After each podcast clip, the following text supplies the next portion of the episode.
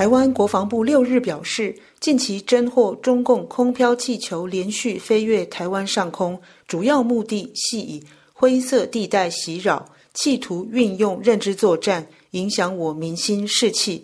军事专家先前依据飞行高度研判指出，这种高度的气球因为搜集气象数据所使用。中国运用空飘气球进行心理战和宣传、情报收集。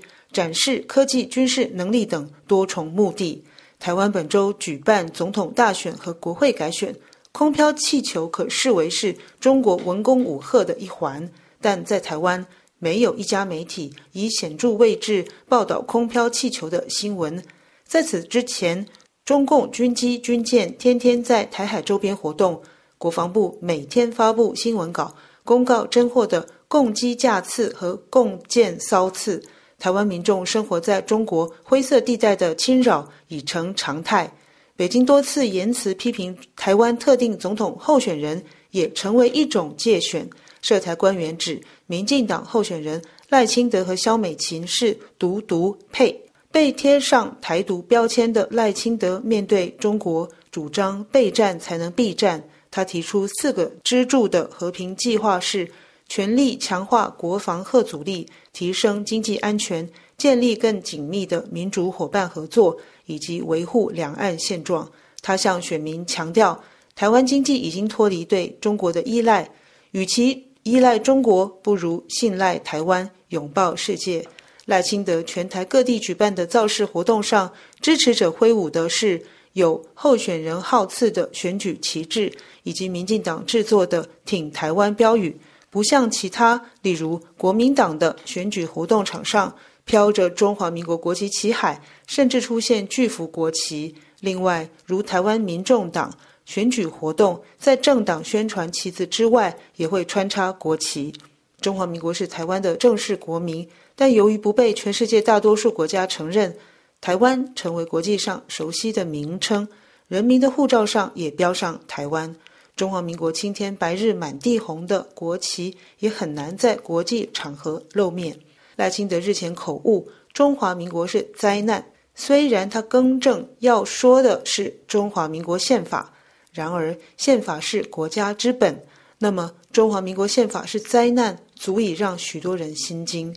对手国民党候选人侯友谊批评赖清德说出真心话，说他不是心里有台独。赖清德就是台独，一向被指亲中的国民党，这次提名侯友宜是历来最台的候选人。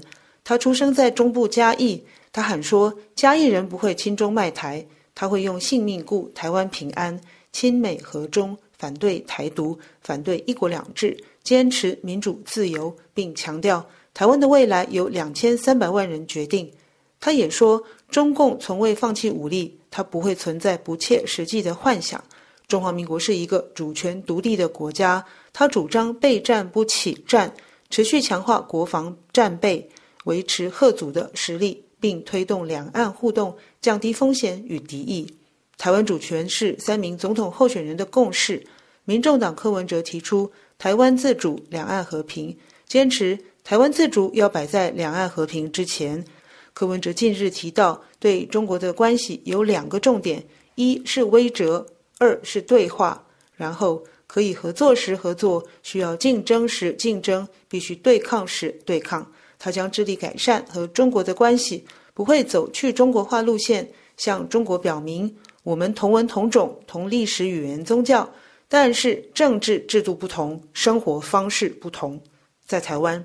九成以上民众支持两岸维持现状。根据中央研究院欧美研究所研究员吴建辉发起的美国肖像计划调查结果显示，约百分之七十八受访者认为两岸不属同一个国家，仅约百分之十三的民众认为同属一个国家，而不认为两岸属同一国的国民党支持者超过五成，民众党更超过八成。